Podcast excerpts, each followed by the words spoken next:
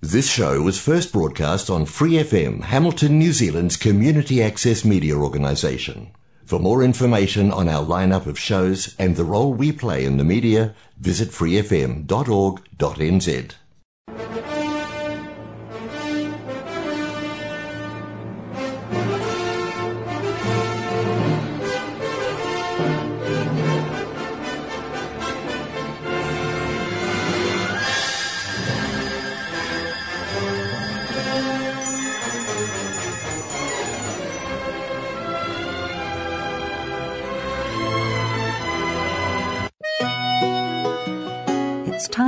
for Gospel and Scripture with Brother Len on Golden Guide.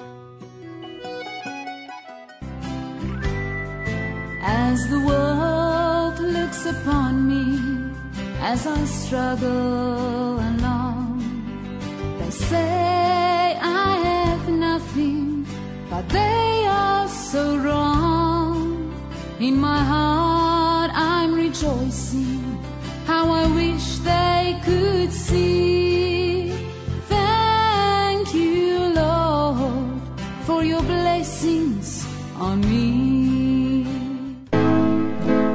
From the people of God, welcome to this program, Golden Guide.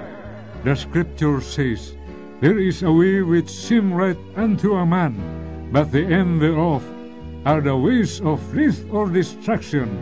From Proverbs chapter 14, verse 12. So therefore, we need the Golden Guide. Uh, I have a guest, uh, Sister Kelly. She is from Korea. Uh, Sister Kelly, I would like to ask you something. How long have you been here in New Zealand? Um, I've been here for 15 and a half years. 15 and a half. Yes. So you are 25. So at the age of 10, Yes, I was. you here. were here in New Zealand. Mm. Oh, awesome. God is good. Uh, our topic this morning is about prayer. So uh, we let our listener to listen a little bit of, or we will make to dra- dramatize this uh, from the Gospel of Saint Luke, chapter 18, uh, verse 1 up to 8. One day, Jesus told this story. There was a poor woman who lived alone. Her husband was dead, and it was hard for her to earn enough money. Then one day, she was badly cheated. What happened to her was really wrong, and the woman wanted justice. She thought about what to do and prayed to God. Finally, she decided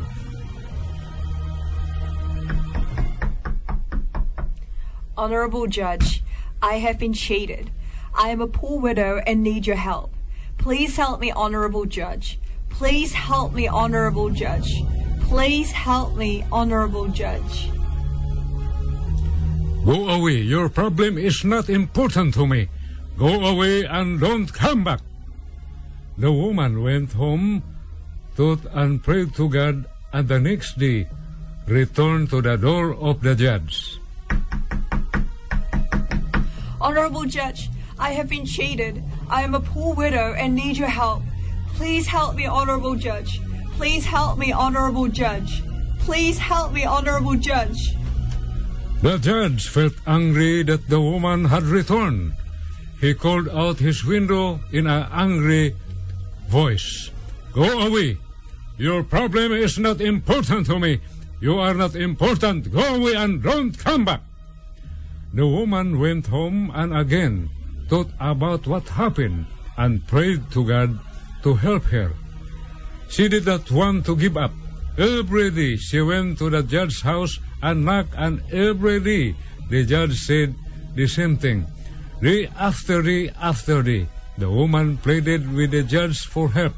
Day after day after day, he refused to see her. Then one day, is this woman ever going to stop bothering me? I care nothing for what things or what other people think, but I am sick of her. She never gives up. Perhaps I should help her, and then she will leave me alone. Honorable Judge, I have been cheated. I am a poor widow and need your help. Please help me, Honorable Judge. I'm getting tired of your persistent knocking. Come in and tell me your problem. Perhaps I can help you. Thanks be to God. This story was told by Jesus to show that it is necessary to pray consistently and never quit. So this is the story about the woman and the judge. And this story is found in the book of St. Luke, chapter 18, verse 1 up to it. So, Sister Kelly, I would like you to share something uh, about your life and how God is good in your life. Right. He has been good all the time throughout my life, but especially I want to share today um, a passage in Job, chapter 9, 32 till 33. God is not a mortal like me, so I cannot argue with him or take him to trial. If only there were a mediator between us, someone who could bring us together. Through that passage, I really uh, thanked God that morning uh, for his faithfulness.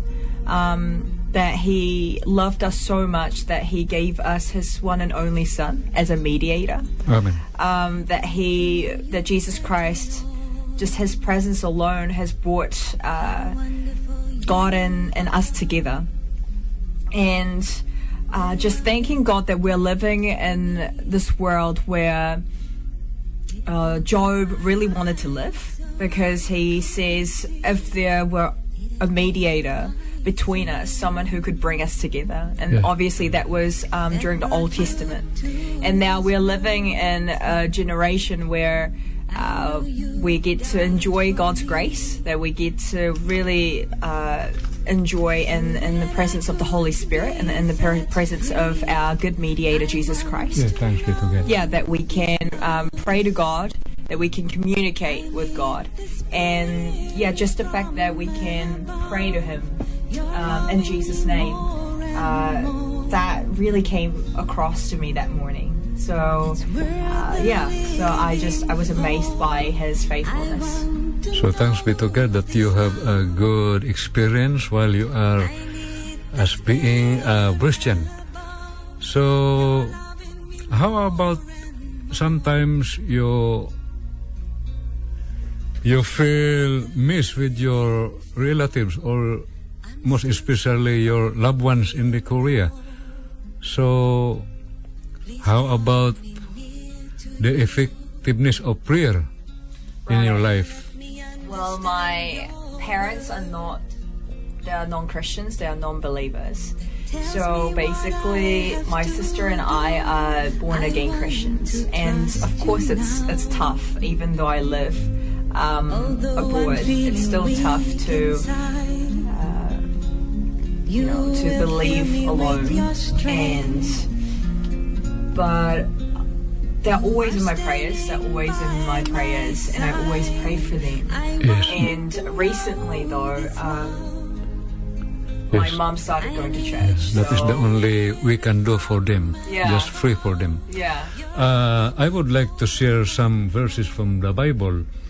Even in the time of the Israelites, at the time of Prophet Samuel, the people of Israelite or uh, the Israelites asked to Samuel, Prophet Samuel, uh, they asked Samuel to pray for them, not to stop to pray for them, for their uh, because at that time they were facing of their enemies, so they need the protection from God.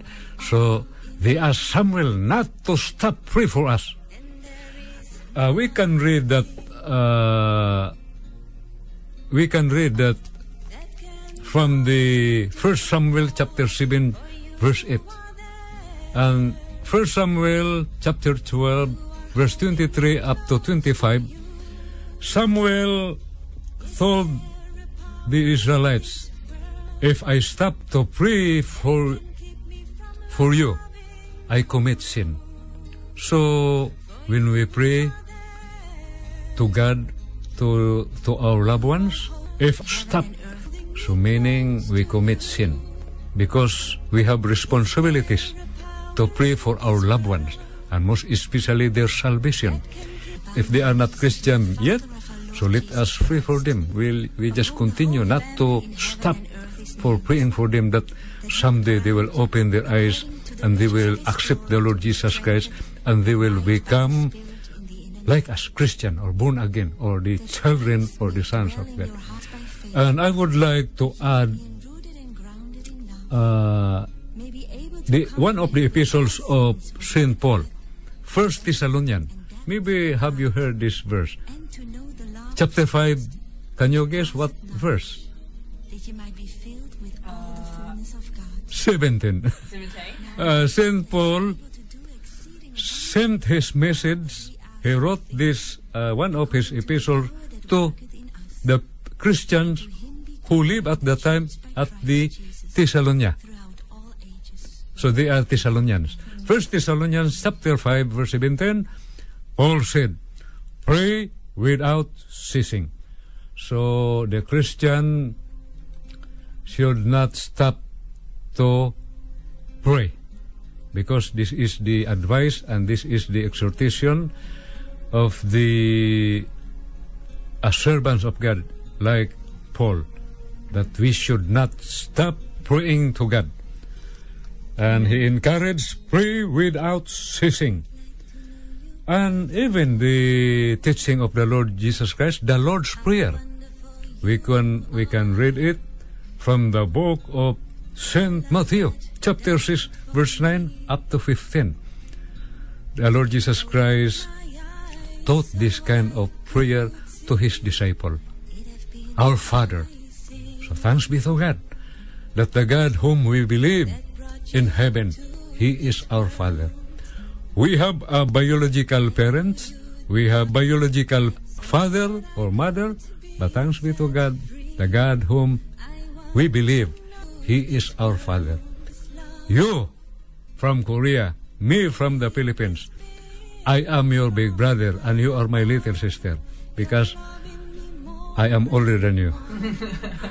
my age is the same of your father.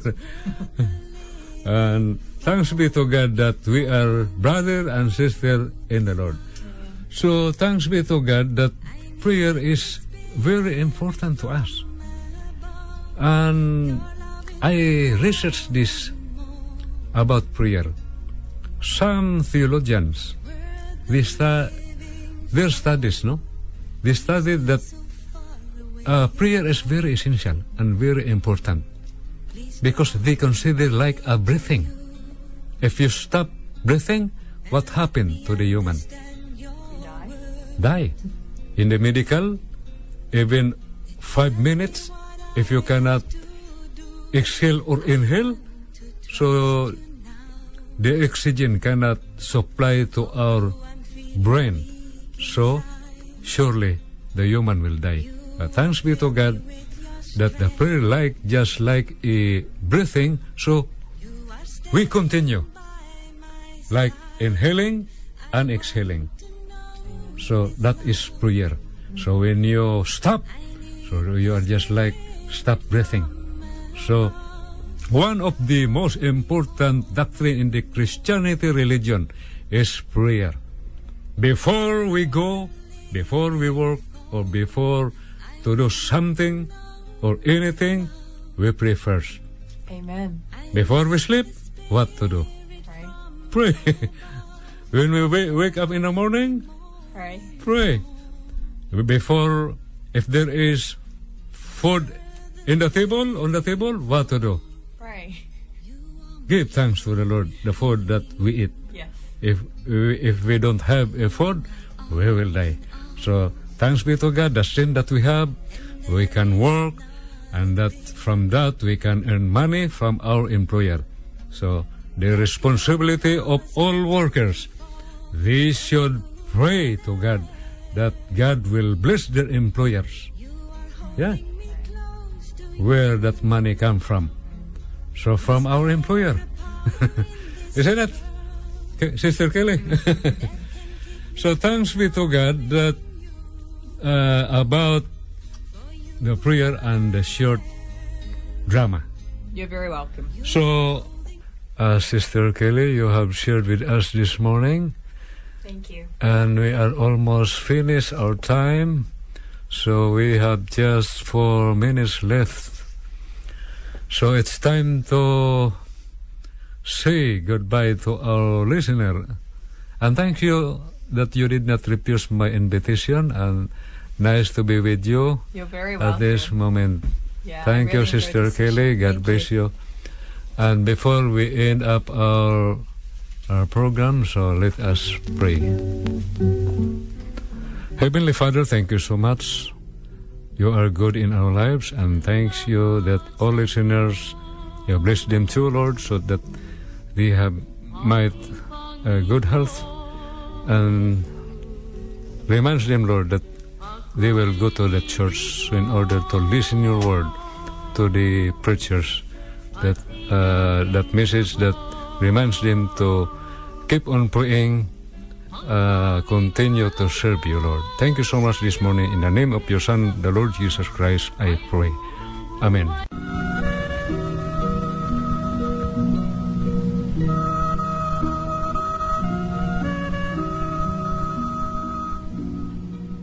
The Book of Esther.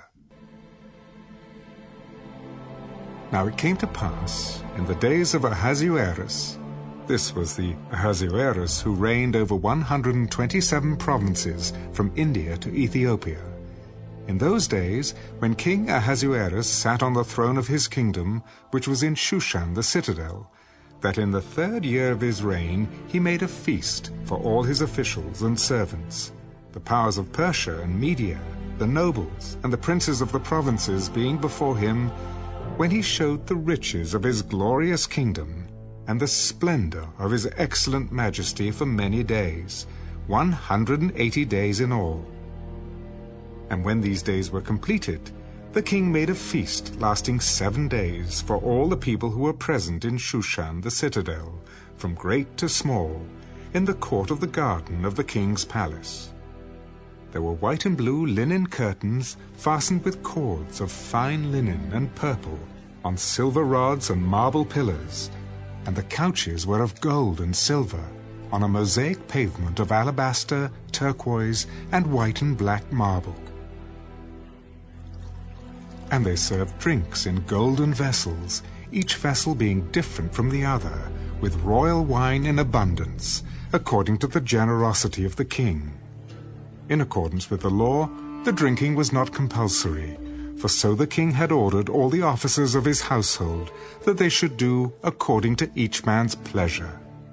Queen Vashti also made a feast for the women in the royal palace which belonged to King Ahasuerus. On the seventh day, when the heart of the king was merry with wine, he commanded Mehuman, Biztha, Harbona, Bigtha, Abagtha, Zethar, and Carcas, seven eunuchs who served in the presence of King Ahasuerus, to bring Queen Vashti before the king, wearing her royal crown, in order to show her beauty to the people and the officials, for she was beautiful to behold. But Queen Vashti refused to come at the king's command, brought by his eunuchs. Therefore the king was furious, and his anger burned within him. Then the king said to the wise men who understood the times, for this was the king's manner toward all who knew law and justice, those closest to him being Carshena, Shethar, Admatha, Tarshish, Meres, Marsena, and Memucan, the seven princes of Persia and Media, who had access to the king's presence and who ranked highest in the kingdom. What shall we do to Queen Vashti according to law? Because she did not obey the command of King Ahasuerus, brought to her by the eunuchs. And Memucan answered before the king and the princes. Queen Vashti has not only wronged the king, but also all the princes and all the people who are in all the provinces of King Ahasuerus.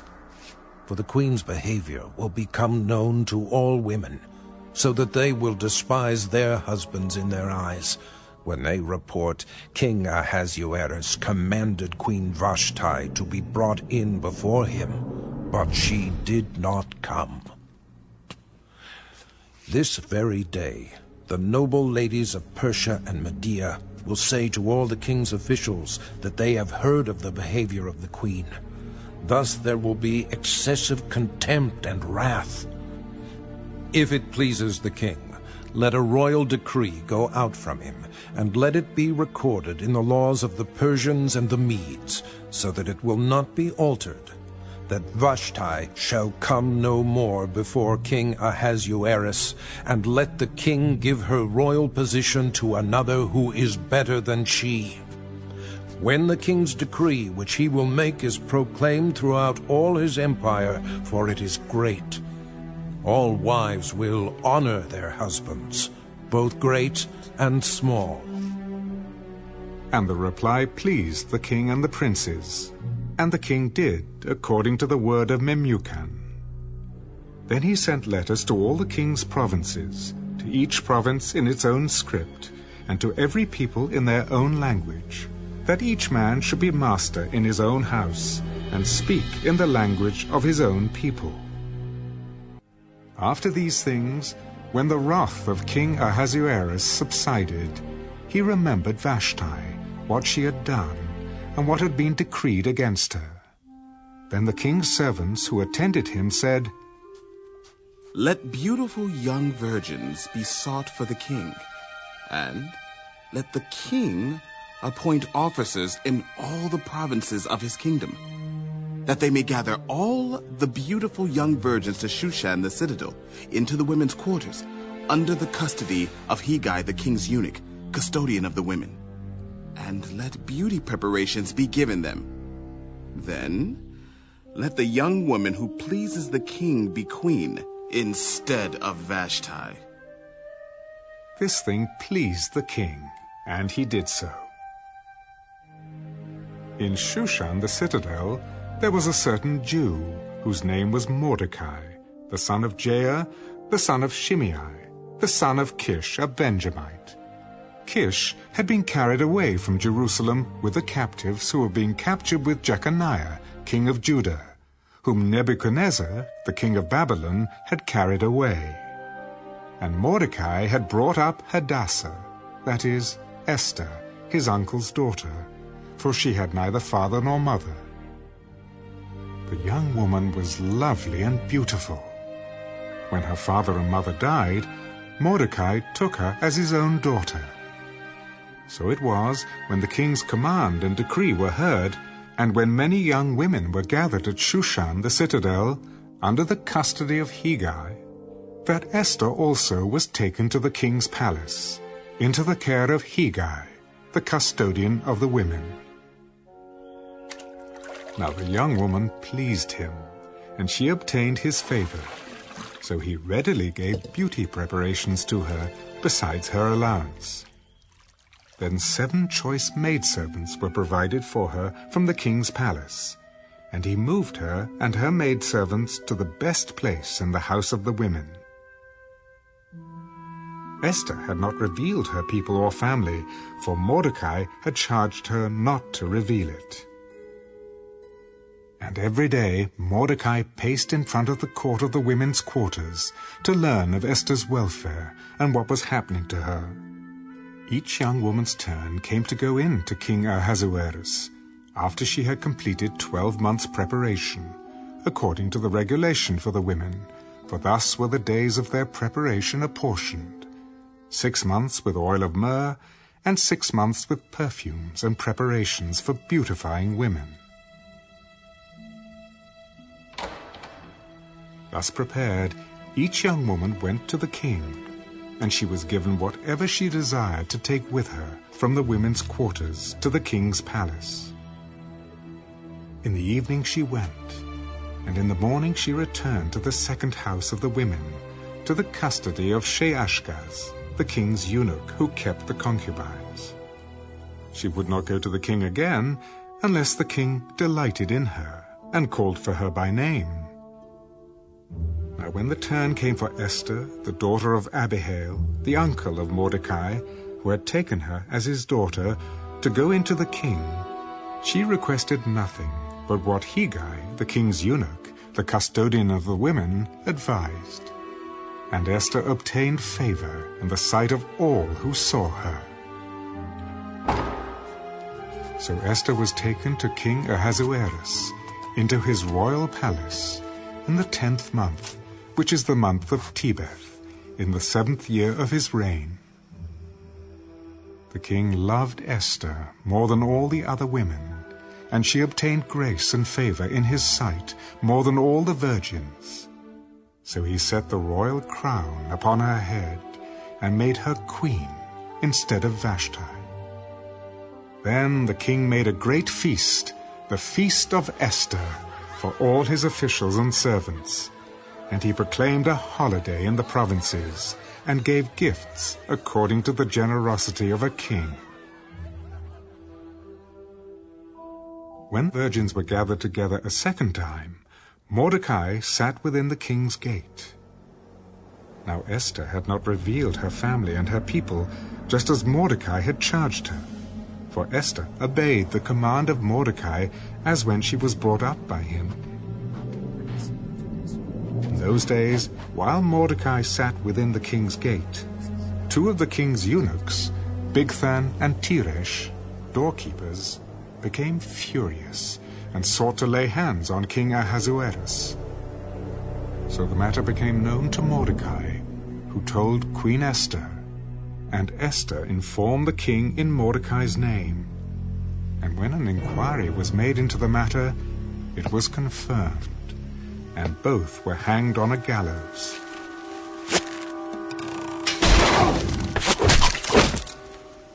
And it was written in the book of the Chronicles, in the presence of the king.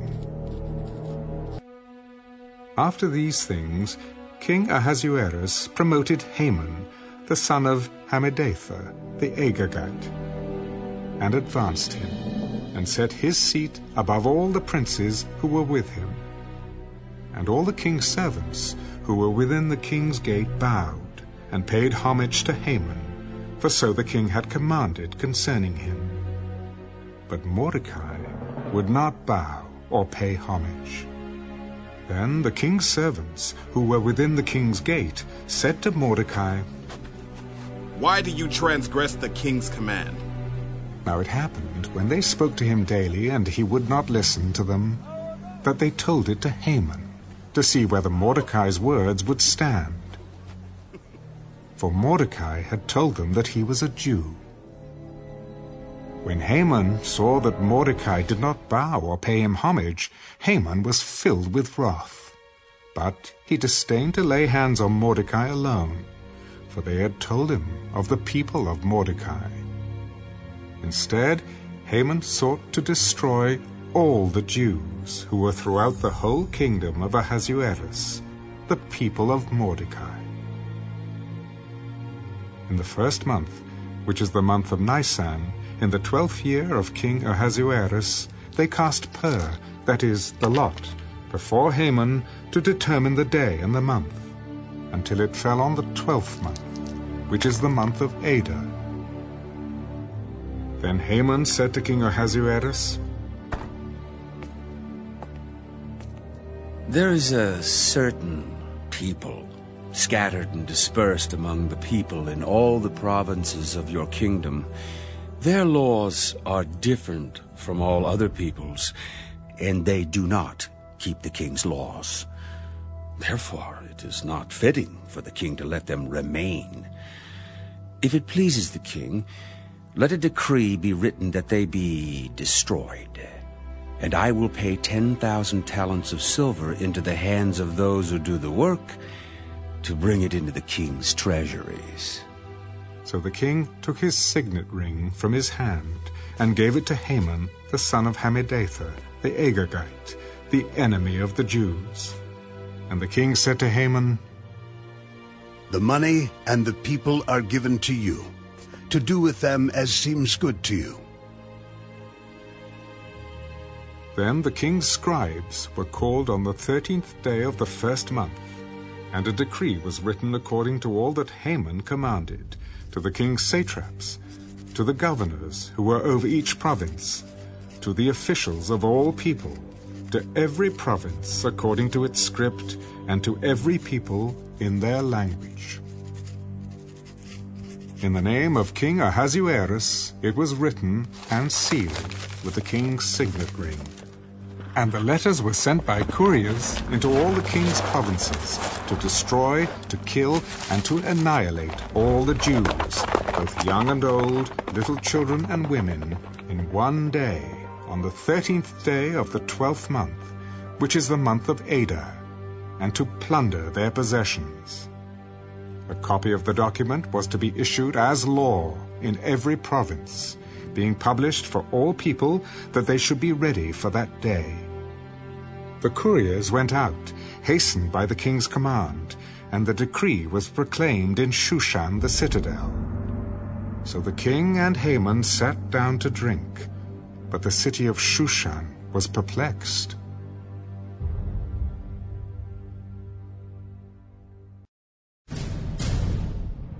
When Mordecai learned all that had happened, he tore his clothes and put on sackcloth and ashes and went out into the midst of the city.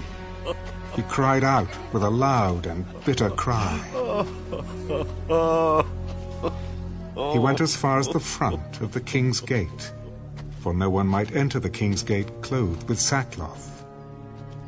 And in every province where the king's command and decree arrived, there was great mourning among the Jews, with fasting, weeping, and wailing, and many lay in sackcloth and ashes. So Esther's maids and eunuchs came and told her, and the queen was deeply distressed.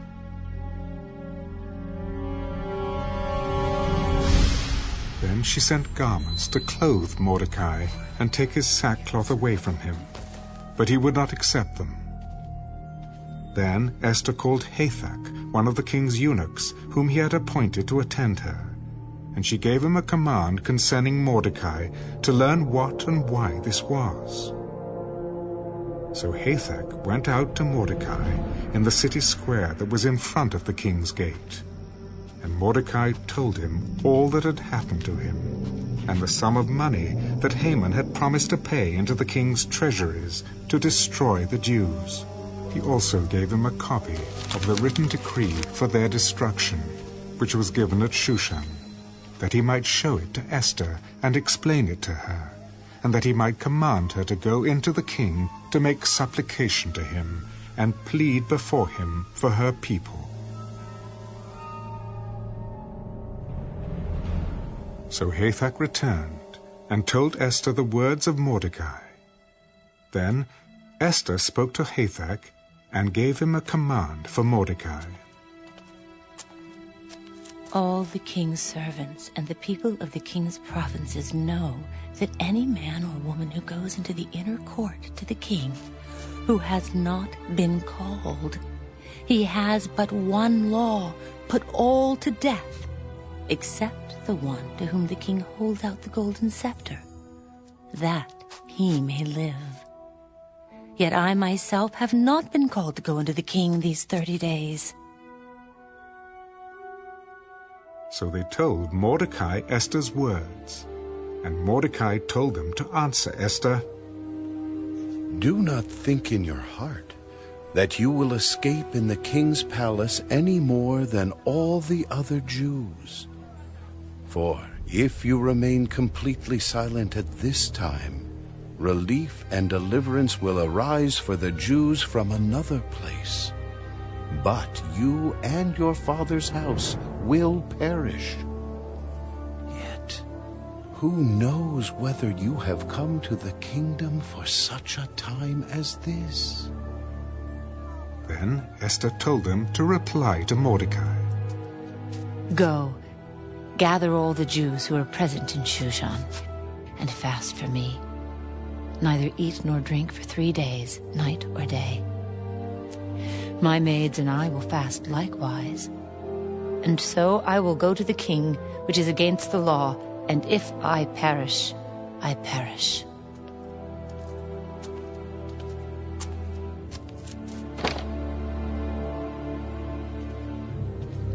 So Mordecai went his way, and did according to all that Esther commanded him. Now it happened on the third day that Esther put on her royal robes and stood in the inner court of the king's palace, across from the king's house, while the king sat on his royal throne in the royal house, facing the entrance of the house. So it was, when the king saw Queen Esther standing in the court, that she found favor in his sight. And the king held out to Esther the golden scepter that was in his hand. Then Esther went near and touched the top of the scepter. And the king said to her, What do you wish, Queen Esther? What is your request? It shall be given to you, up to half the kingdom. If it pleases the king, let the king and Haman come today to the banquet that I have prepared for him. Bring Haman quickly, that he may do as Esther has said. So the king and Haman went to the banquet that Esther had prepared. At the banquet of wine, the king said to Esther, What is your petition? It shall be granted you. What is your request? Up to half the kingdom. It shall be done. My petition and request is this. If I have found favor in the sight of the king, and if it pleases the king to grant my petition and fulfill my request, then let the king and Haman come to the banquet which I will prepare for them, and tomorrow I will do as the king has said.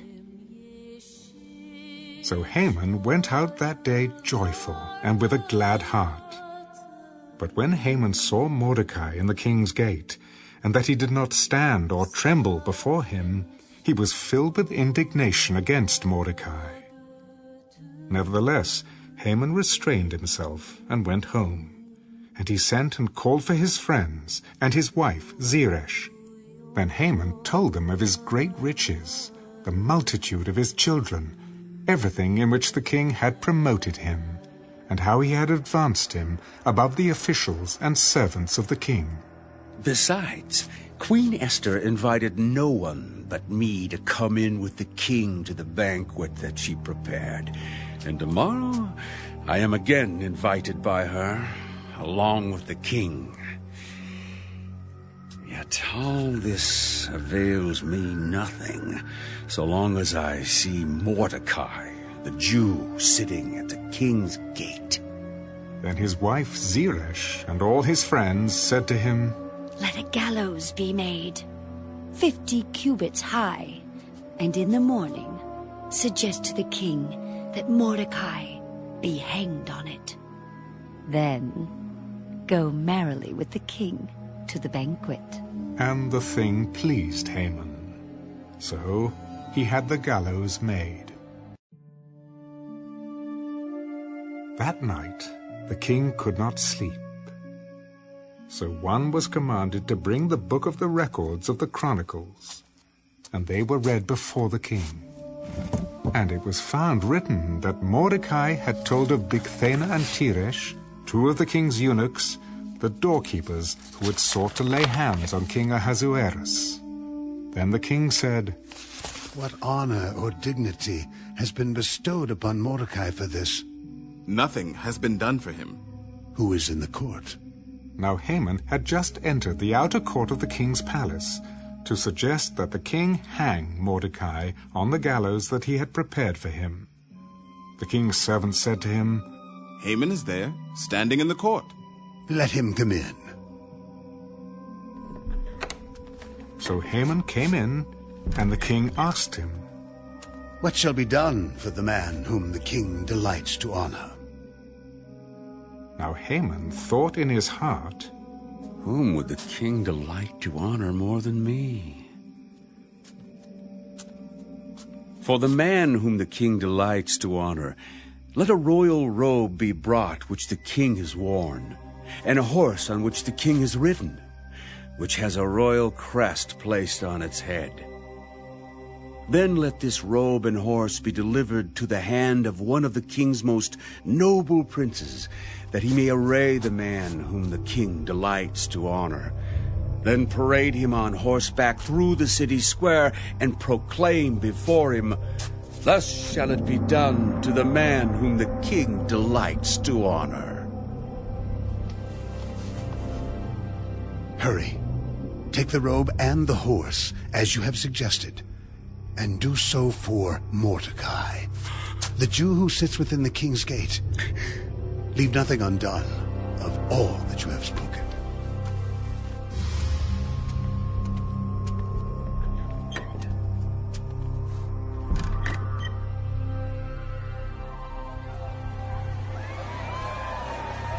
So Haman took the robe and the horse, arrayed Mordecai, and led him on horseback through the city square, and proclaimed before him, Thus shall it be done to the man whom the king delights to honor.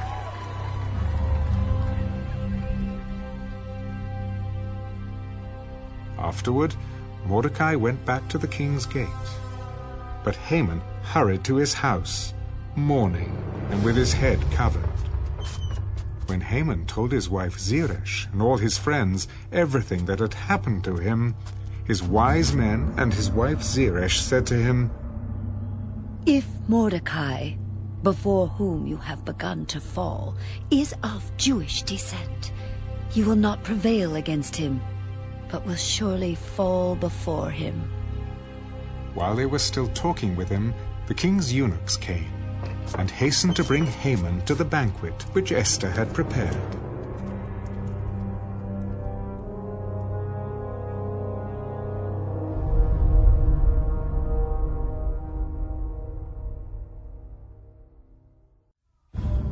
So the king and Haman went to dine with Queen Esther. And on the second day, at the banquet of wine, the king again said to Esther, What is your petition, Queen Esther? It shall be granted you. And what is your request? Up to half the kingdom. It shall be done. If I have found favor in your sight, O king, and if it pleases the king, let my life be given me at my petition, and my people at my request. For we have been sold, my people and I, to be destroyed, to be killed, and to be annihilated. Had we been sold as male and female slaves, I would have held my tongue, although the enemy could never compensate for the king's loss. Who is he? And where is he who would dare presume in his heart to do such a thing? The adversary and enemy is this wicked Haman. So Haman was terrified before the king and queen. Then the king arose in his wrath from the banquet of wine and went into the palace garden. But Haman stood before Queen Esther, pleading for his life, for he saw that evil was determined against him by the king. When the king returned from the palace garden to the place of the banquet of wine, Haman had fallen across the couch where Esther was. Then the king said, Will he also assault the queen while I am in the house? As the word left the king's mouth, they covered Haman's face. Now Harbona, one of the eunuchs, said to the king, Look, the gallows, fifty cubits high, which Haman made for Mordecai, who spoke good on the king's behalf, is standing at the house of Haman. Hang him on it.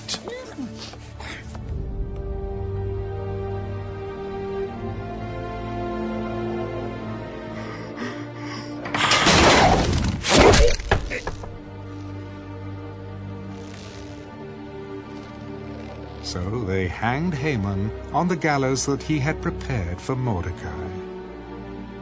Then the king's wrath subsided.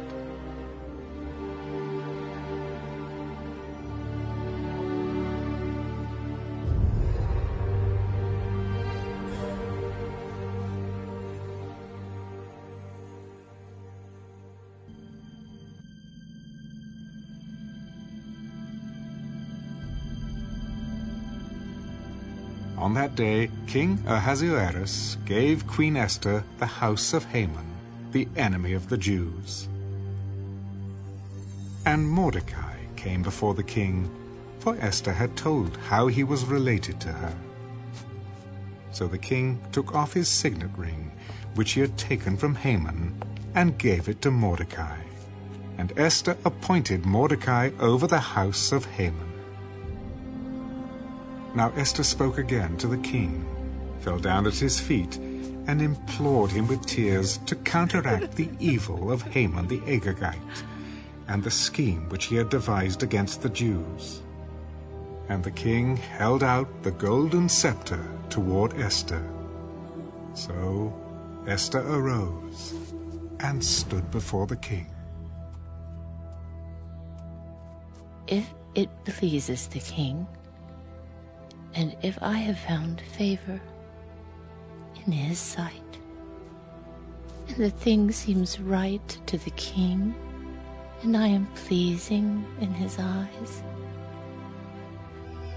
let it be written to revoke the letters devised by Haman, the son of Hammedatha the Agagite, which he wrote to annihilate the Jews who are in all the king's provinces for how can I endure to see the evil that will come to my people?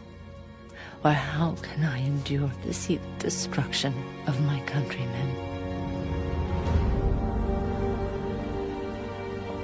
Then King Ahasuerus said to Queen Esther and Mordecai the Jew, Indeed, I have given Esther the house of Haman. And they have hanged him on the gallows because he tried to lay his hand on the Jews. You yourselves write a decree concerning the Jews as you please, in the king's name, and seal it with the king's signet ring. For whatever is written in the king's name and sealed with the king's signet ring, no one can revoke. So the king's scribes were called at that time, in the third month, which is the month of Sivan, on the twenty-third day. And it was written according to all that Mordecai commanded to the Jews, the satraps, the governors, and the princes of the provinces, from India to Ethiopia, 127 provinces in all, to every province in its own script, to every people in their own language, and to the Jews in their own script and language. And he wrote in the name of King Ahasuerus, sealed it with the king's signet ring, and sent letters by couriers on horseback, riding on royal horses bred from swift steeds. By these letters, the king permitted the Jews who were in every city to gather together and protect their lives, to destroy, kill, and annihilate all the forces of any people or province that would assault them, both little children and women, and to plunder their possessions on one day in all the provinces of King Ahasuerus on the thirteenth day of the twelfth month, which is the month of Adar. A copy of the document was to be issued as a decree in every province and published for all people, so that the Jews would be ready on that day to avenge themselves on their enemies. Couriers who rode on royal horses went out hastened and pressed on by the king's command, and the decree was issued in Shushan the citadel. So Mordecai went out from the presence of the king in royal apparel of blue and white, with a great crown of gold, and a garment of fine linen and purple. And the city of Shushan rejoiced and was glad. The Jews had light and gladness, joy and honor and in every province and city, wherever the king's command and decree came, the Jews had joy and gladness, a feast and a holiday. Then many of the people of the land became Jews, because fear of the Jews fell upon them. Now, in the twelfth month, that is, the month of Adar, on the thirteenth day, the time came for the king's command and his decree to be executed. On the day that the enemies of the Jews had hoped to overpower them, the opposite occurred, in that the Jews themselves overpowered those who hated them. The Jews gathered together in their cities throughout all the provinces of King Ahasuerus to lay hands on those who sought their harm.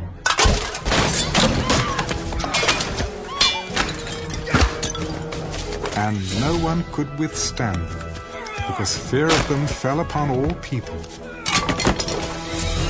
And all the officials of the provinces, the satraps, the governors, and all those doing the king's work, helped the Jews, because the fear of Mordecai fell upon them. For Mordecai was great in the king's palace, and his fame spread throughout all the provinces. For this man Mordecai became increasingly prominent. Thus the Jews defeated all their enemies with the stroke of the sword, with slaughter and destruction, and did what they pleased with those who hated them. And in Shushan the citadel, the Jews killed and destroyed five hundred men. Also in Parshandatha, Dalphon, Aspatha, Poratha, Adalia, Aridatha, Parmashta, Arisai, Aridai, and Vajezatha, the ten sons of Haman, the son of Hammedatha, the enemy of the Jews, they killed. But they did not lay a hand on the plunder. On that day, the number of those who were killed in Shushan the citadel was brought to the king. And the king said to Queen Esther, The Jews have killed and destroyed 500 men in Shushan the citadel, and the ten sons of Haman. What have they done in the rest of the king's provinces? Now it is your petition. It shall be granted you. Or what is your further request? It shall be done. Hmm. If it pleases the king, let it be granted to the Jews who are in Shushan to do again tomorrow according to today's decree, and let Haman's ten sons be hanged on the gallows. So the king commanded this to be done. The decree was issued in Shushan, and they hanged Haman's ten sons. And the Jews who were in Shushan gathered together again on the fourteenth day of the month of Adar, and killed three hundred men at Shushan. But they did not lay a hand on the plunder. The remainder of the Jews in the king's provinces gathered together and protected their lives, had rest from their enemies, and killed seventy-five thousand of their enemies. But they did not lay a hand on the plunder. This was on the thirteenth day of the month of Adar. And on the fourteenth of the month they rested, and made it a day of feasting and gladness. But the Jews who were in Shushan assembled together on the thirteenth day, as well as on the fourteenth. And on the fifteenth of the month they rested, and made it a day of feasting and gladness. Therefore the Jews of the villages who dwelt in the unwalled towns celebrated the fourteenth day of the month of Adar with gladness and feasting as a holiday, and for sending presents to one another. And Mordecai wrote these things and sent letters to all the Jews, near and far, who were in all the provinces of King Ahasuerus, to establish among them that they should celebrate yearly the fourteenth and fifteenth days of the month of Adar, as the days on which the Jews had rest from their enemies, as the month which was turned from sorrow to joy for them, and from mourning to a holiday that they should make them days of feasting and joy, of sending presents to one another and gifts to the poor. So the Jews accepted the custom which they had begun, as Mordecai had written to them, because Haman the son of Hammedatha the Agagite, the enemy of all the Jews, had plotted against the Jews to annihilate them, and had cast Pur, that is, the lot, to consume them and destroy them. But when Esther came before the king, he commanded by letter that this wicked plot which Haman had devised against the Jews should return on his own head, and that he and his sons should be hanged on the gallows. So they called these days Purim, after the name Pur. Therefore, because of all the words of this letter, what they had seen concerning this matter, and what had happened to them, the Jews established and imposed it upon themselves and their descendants and all who would join them, that without fail they should celebrate these two days every year, according to the written instructions and according to the prescribed time, that these days should be remembered and kept throughout every generation, every family, every province, and every city that these days of Purim should not fail to be observed among the Jews, and that the memory of them should not perish among their descendants. Then Queen Esther, the daughter of Abihail, with Mordecai the Jew, wrote with full authority to confirm this second letter about Purim. And Mordecai sent letters to all the Jews, to the 127 provinces of the kingdom of Ahasuerus, with words of peace and truth, to confirm these days of Purim at their appointed time, as Mordecai the Jew and Queen Esther had prescribed for them, and as they had decreed for themselves and their descendants concerning matters of their fasting and lamenting. So the decree of Esther confirmed these matters of Purim, and it was written in the book. And King Ahasuerus imposed tribute on the land and on the islands of the sea. Now all the acts of his power and his might, and the account of the greatness of Mordecai, to which the king advanced him, are they not written in the book of the chronicles of the kings of Media and Persia? For Mordecai the Jew was second to King Ahasuerus, and was great among the Jews, and well received by the multitude of his brethren, seeking the good of his people, and speaking peace to all his countrymen.